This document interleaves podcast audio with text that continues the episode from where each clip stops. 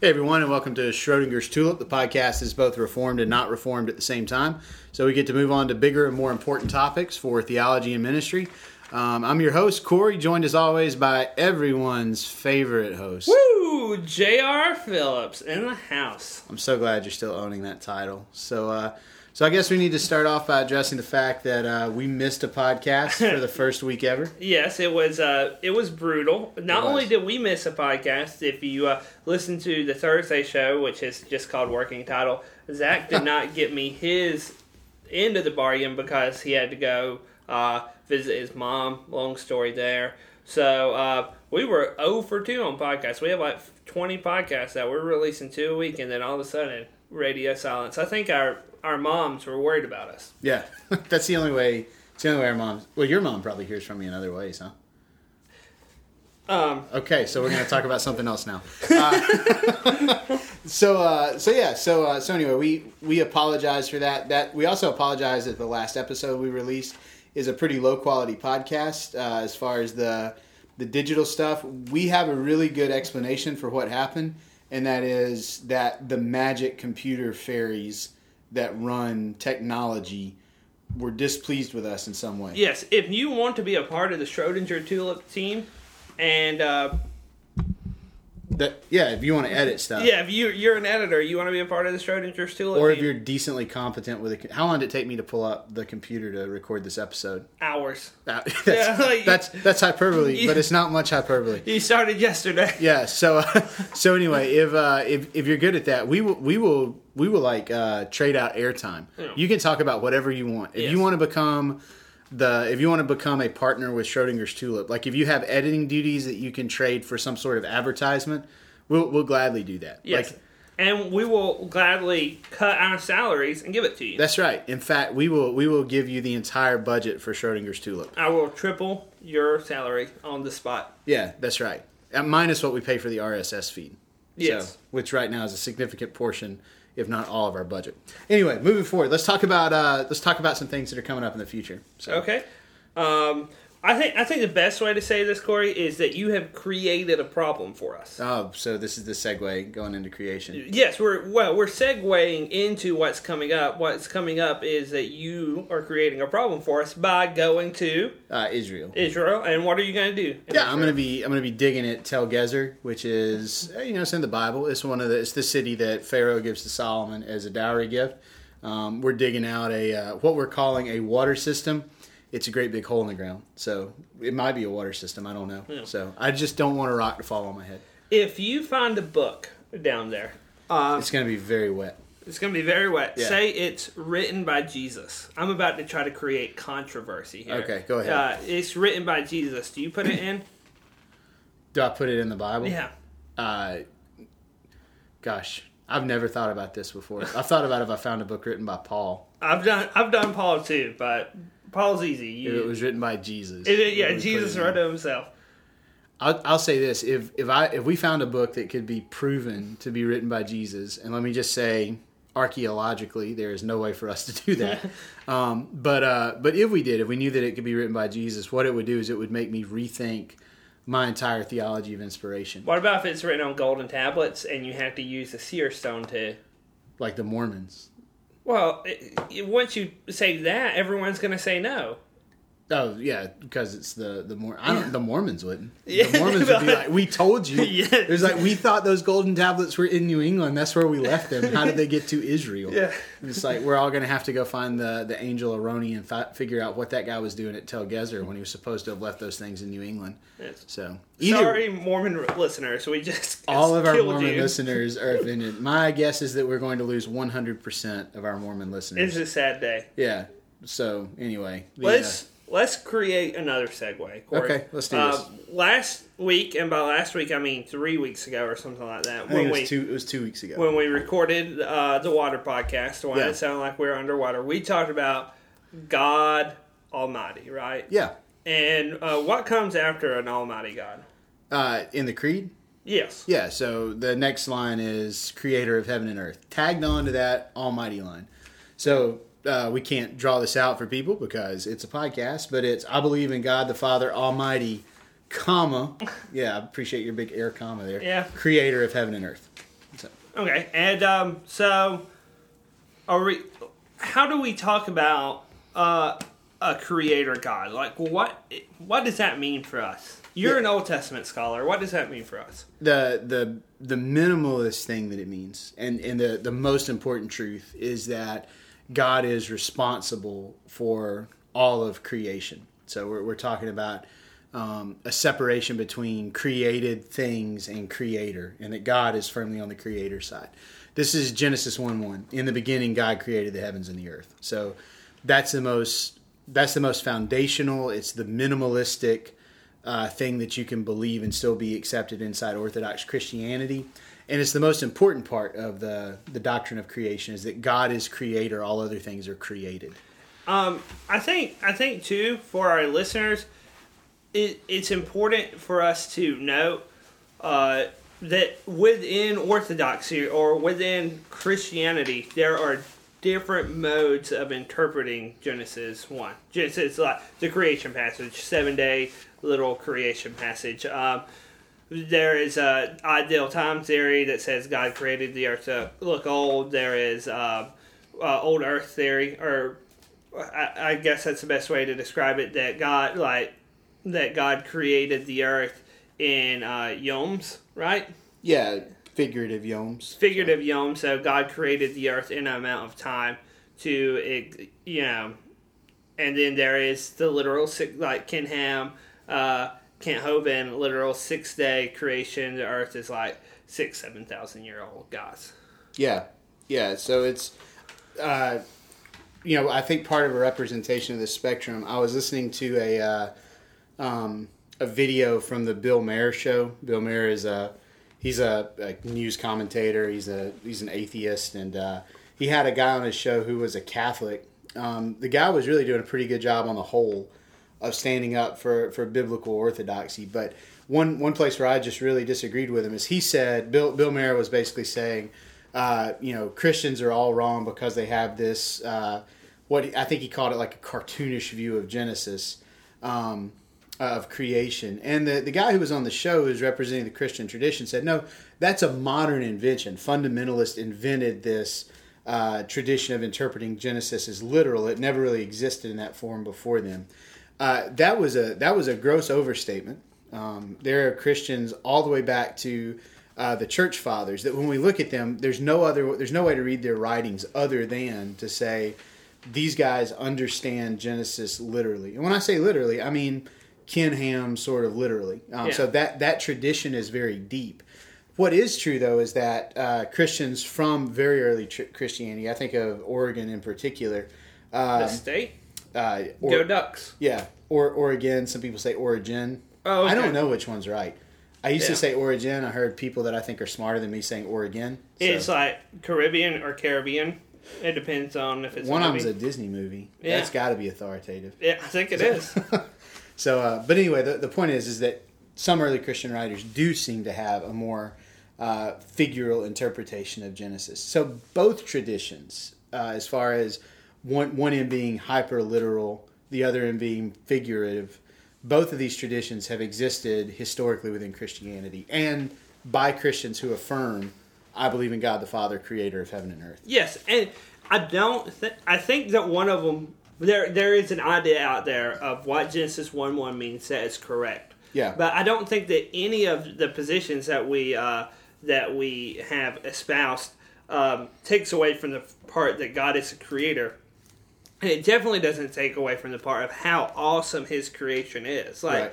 like the only thing that this podcast has created is you creating problems for me, uh, and the, By and- going to Israel. By going to Israel right. and digging up a hole. Like Yeah. you're literally digging up a hole. like so, they are still saying that God is a creator, and like in in the truest sense of the words, we we don't create things, do we? Yeah, that's right. Uh, so everything we do is a process of reorganization, um, which I like to think about myself at. Well, well, you and I both like going all the way back to when we were in high school.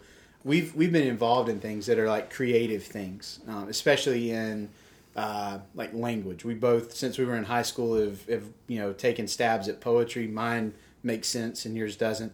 Um, but uh, Man's past modern. past modern. um, but uh, but we both think of ourselves as creative people. But we're not we're not making something uh, that was absent before. If we're creating in the sense of writing something down, we're arranging words. So that's a process of organization. If you uh, if if an architect designs and builds a cathedral, then what's happening is a reorganization of materials. These are good things and they're valuable things, and I think that there there is a connection there uh, to the the imago Dei that is within us. That there's something about the image of God that gives us this ability of uh, of maybe what we can call like a creative reorganization, but it's not creation from nothing. And so when we say in the beginning God created the heavens and the earth, we're talking about something where there was once nothing, and that that's not something that humans can partake in. Yes, and just for for our curious listeners out there, is there like a Latin phrase that we can use to say create something out of nothing? Yeah, that would be creatio ex nihilo. So it's a um, you know creation from nothing. Yeah. So when you go to when you go to work tomorrow, just say ex nihilo, and uh, just That's blow right. people's minds. Yeah, it will serve. It, it, it will further the kingdom of God by making you feel smarter than your friends. Yes. So, And- which is so important. Uh, both you and I think that. that's right. um, yeah, I don't. I don't know that that's the best way of putting it. I, I will say this: uh, what is what I think is good to to keep in mind, and I think more helpful than than the Latin phrase, is uh, to. Uh, to, to consider the fact that there is a word used in the Bible um, that doesn't really come through an English translation, but the word used for create in Genesis is only used with with as with God as its subject. Um, so uh, so the it's a verb that's called bara. I don't think it's important that we remember the verb, what like what the you know the sound of the verb is, but to remember that there's a special word for what God does. Yes. And that we don't create in the way God creates. And this is something that you will see, like even scholars point out. Like this was in my Millard Erickson comment, not commentary, but systematic theology. Yeah. So like this is, you know, I mean, it's something that's noted among Christian scholars. Right, but it has it, th- this is helpful for us when we're dialoguing with you know when we're dialoguing with non-believing friends or people who are you know on the fringe of, of accepting an orthodox position of creation among you know among the church. Uh, it, it's helpful for us to just say, hey, you know, in the Old Testament there is a unique word for creation. It's not like say I don't think it's super important to remember what the word is. If they if they Google it, you know, they're gonna they're gonna be able to find that that is valid. So uh, so that's that's an important concept. Yeah, I- I'll give you that. Uh, what else? When we talk about God's creation, what do you like? Do you have any uh, overall thoughts besides He creates from nothing? Uh, besides that, He uh, that He shows His power and how almighty He is by creating things where there once was nothing. What else comes with this idea that God is Creator? Yeah. Um, I think the most important one, we've alluded to it already, is an instant division between creature and creator. Um, and this is this is so important uh, for us as we're considering all the other doctrines uh, that flow out of, of this fundamental doctrine of creation. Um, why is it that uh, why is it that our ways are not God's ways? Well, it's because we're the creature and He is the creator. Um, you know, why is it that we are constantly in a helpless state, and and God is immutable and immovable and is never in need of our help? Well, it's because we're the creature and He's the creator. And, and why is it that whenever we sit down, you know, at, at family meal times or at night, whenever my family does worship time, why is it that when we sit down, we lift up prayers to God, but it would be inappropriate, just, you know, when we think about this from a, a correct position, unthinkably inappropriate for us to expect God to heap praise on us? It's because there's a divide between creature and creator. Mm-hmm. And I, I think this I think creator and almighty the way that they interact with each other like god shows that he's almighty because he is creator also he he also is almighty because he created like like nothing he is not subject to anything uh, that is over him because everything in heaven and on earth was created by god like him being a creator establishes god's sovereignty Yeah, yeah, all things emanate out from God. Um, so it is important whenever the, we. Uh, the Father, wait, the Holy Spirit. Yeah, I was about to say it is important when we delineate this that we're talking about in this sense the Godhead is creator. Um, that's an important note in the creed is that the creed identifies the primary function of God the Father as being creator. Mm-hmm. And why is that? That's because that's the primary image we see in the Old Testament as God, God the Father creating. Yeah. Now we know from uh, from John one that the Son is active in this work of creation because this is a Trinitarian act. Yeah. Um, but uh, but in, in the, the, beginning, the Word was God, and the Word was with God. Yeah. In the beginning was the Word. The Word yeah. was with God, and the Word was God. He was with God in the beginning, and then makes explicit. Through him, all things were made that have been made. Without him, nothing was made that has been made. In him was life, and that life was the light of man. So John connects Jesus directly to the creation event. Um, but uh, but in the Old Testament, we understand this for, as as an act of God the Father. And in the Old Testament, this creative act from God the Father, as He's revealing Himself through the Old Testament, this blows open everything else that's going to happen. So we're going to have echoes of creation throughout the Old Testament. This this is this becomes a dominant theme. Um, so that whenever we come to the Exodus, we're going to have motifs from creation and motifs from Eden uh, that continue to echo through uh, what's happening there. Whenever we come into the monarchy, we're going to have uh, echoes of creation and echoes of God's creative work echoing throughout that, and the prophets and so on. So, uh, so the creed connects us in with the biblical truth that the act of creation is primarily identified with God the Father, but that the the Son and the Spirit are not created things; they are not creatures. Uh, they are they are in unison with the Creator God. Yes, and, and, and this this helps our, our Trinitarian thought throughout. You know, it wasn't God and then Jesus and the Holy Spirit. It was God, uh, God the Father, God the Son, and God the Holy Spirit all working together in unison. But we we identify as God the Father. Yeah. So so don't think that like God said, "Let there be light," and then He said, "Let there be Jesus," but God the Father and God the Spirit and God the Son were all there. Yeah, yeah. There's there's unison there, even though there is a unique aspect of God the mm-hmm. Father's mm-hmm. creative activity. This is anytime we talk about Trinitarianism to this level, um, you know, we slip into uh, to to having like a we, we want to be careful that we don't go into like a, a oneness theology where we're yeah. saying, well, you know, really they're all just one person or, or go into modalism where we're saying, you know, sometimes God just kind of bubbles up and it mm. becomes mm. the Son. That's not at all what we're saying. We're saying that there is a unison to the Trinity um, and that, that the Son and the Spirit are certainly present in creation. And we know from John 1 that the Son has activity in creation. Um, but in the Old Testament, this is primarily the activity of God the Father. Yeah. So. All right. Uh, so move, moving on from that, uh, you know, what is it that gets messed up, John Robert, when we don't this big picture creation, foundational thing in creation, that God the Father is the creator of all things? What what gets messed up if we begin to reject that?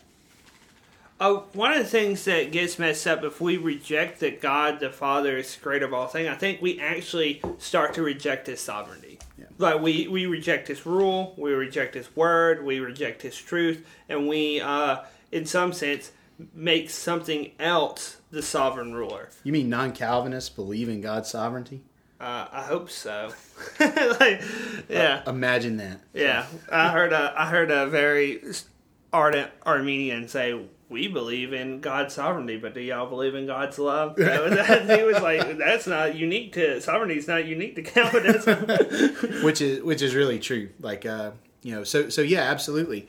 If uh, you know, and and this is the reason that Christians agree on this. Like across, even though there's, it's a straw man for Calvinists to say that Arminian brothers don't believe in uh, the sovereignty of God, or you know, within the Southern Baptist Convention to to look at traditional Baptist brothers and to say you don't believe in the sovereignty of God. That's a straw man argument. Mm-hmm. We have we have differences of opinion about how we're defining God's function of sovereignty. Yeah. But we all affirm God to be sovereign. And, I, and for like the Calvinist definition of, and we're getting off a little bit, but the Calvinist definition of sovereignty to me isn't not sovereignty. Mm-hmm. Like I think it's wrong, but I don't think it's like like you you espouse your definition, but actually that's the direct opposite of sovereignty. Like right. So yeah, we're I, both we're both affirming the sovereignty of God. Yeah.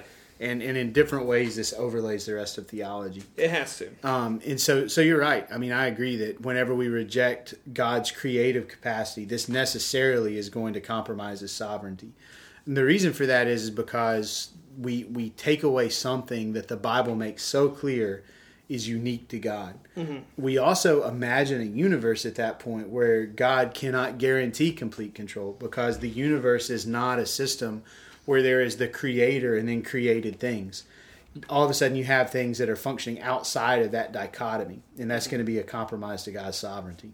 Uh, yes, and so we re, you re, you start to reject creation of God. You start to make you start to make whatever else your your God. Um, Most for Americans, for Americans, I don't think this is true throughout history or anything, but for Americans, it's self. Yeah. So Right. And th- and so this this brings us straight into Romans. So in Romans 1, starting at verse 16, we see how things get off track. just don't get to Romans nine. There you go. yeah, uh, we see how things get off track if you uh, if you reject God's uh, unique capacity as creator. It says, "For God's wrath is revealed against is revealed from heaven against all godlessness and unrighteousness of people." Who by their unrighteousness suppress the truth, since what can be known about God is evident among them, because God has shown it to them. For his invisible attributes, that is, his eternal power and divine nature, have been clearly seen since the creation of the world, being understood through what he has made. As a result, people are without excuse. For though they knew God, they did not glorify him as God or show gratitude. Instead, their thinking became worthless, and their senseless hearts were darkened. Claiming to be wise, they became fools and exchanged the glory of the immortal God for images resembling mortal man, birds, four footed animals, and reptiles. Um, so, so I mean, we have there the the the root of idolatry has not changed. If we re, if we don't re, if we don't embrace that God has this unique role as creator, then we're going to forsake the worship of God for the worship of something else. And you're absolutely right. We we're not we're not really prone, at least directly, to worship. You know, uh, reptiles and birds and animals in our culture. What we are prone to do is we're prone to elevate self. Yes. Uh, so so let's let's switch gears. Gears. Let's create a different topic here. Uh, Romans one says that all of creation calls out to God. It calls out like calls out that God exists. Like you you knew God uh, through His invisible invisible attributes, namely His power and His glory, through the beginning of creation. Right. Yeah. Some that's the J.R. version. Uh, so if nature is to reveal to us the power of God, what does that say about man's interaction with nature? Yeah, this this is something that has tremendous depth to it. Um, at the at the core of it, it says that man should know intuitively from nature um, that he is subservient to something. Um, and this is and the, the the thing he is subservient to. The most obvious thing should be that this is not animal life. This is not birds. These are not fish. Why? Because something that we've seen throughout the history of humanity is the truth that we see in Genesis 1 and Genesis 2 that there's a promise that man is going to have dominion over these things. Man is clearly superior to these other created things. Um, so why worship them? So so the the main thing that we see is is that when we are in creation we see that we are subservient to something but there is nothing else to identify in creation to which we are subservient. So what should that do? That should send us on a search just by natural revelation to say there is something out there to whom we owe our allegiance and obedience. That makes sense. Yeah. Um, now the here, here's a question I'll put back to you. Should that get us to the gospel? Should it get us to the gospel? Does Yeah. it get us to the gospel? Yeah. I- But so so so you're you know we'll go to the Oprah argument. You're a guy on the island who's never heard. You know how can you be expected to be a believer? Should should watching the waves break over the beach every day get you to the gospel? I don't know if it's possible to get you to the gospel without the actual revelation of the word. Uh, but it get I get you it gets you to God in some way. Um, I don't really know how that plays out though. Yeah, but you're not saying get you to God in a salvific sense. No, it gets you to the understanding that God exists. Right. Or a God exists. Yeah. You can't say, I don't think someone on an island lost without the Bible can say that Yahweh exists. Yeah. But they can say that there is a greater being out there besides myself Yeah. that exists. I think you're right. And I think what this does is what this should do is this should this should put the human heart on a on a course to to want to push against the tendency of the human heart to sin. This is where our soteriology actually is going to play a difference because I think one of the reasons this doesn't happen is because of the depravity of the human heart. This is how things should work. Logically, we should stand in our natural world and we should say we clearly must be subservient to something, but there is not another being in this creation to which we should be subservient, not not another being among the created things. And this should push us to look for a creator to whom we owe our allegiance. But humanity has never done this. I mean, th- this is not the way humanity works. Um, so, uh, so even though this is the way Paul's logic, I think, is, is absolutely true. This is how it should work, but it has not worked. Why? It's because of the condition of the human heart, and so God has things that He hands us over to um, because of that. Yeah, I would say I would say the condition of the human heart makes it hard for them to find God, or Yeah. not like hard like without without God's revelation through Scripture. Like Yeah. because I would I would say that people are actually looking for a deity to worship. Why do we have so many false religions? Yeah, Um, and you know, we can say we can say, well, Muhammad created Islam for the worship of himself, for the, for the gain of himself. But why did people move to that? And I would say, I would say because their their brokenness leads them to looking for something, but not being able to identify the truth. yeah, I, I, I would agree with that. Um, you know, I, I think there is a. I think again, this is a you know contra- This is all running contrary to the way uh, logically the human heart should work and the way the human heart does work.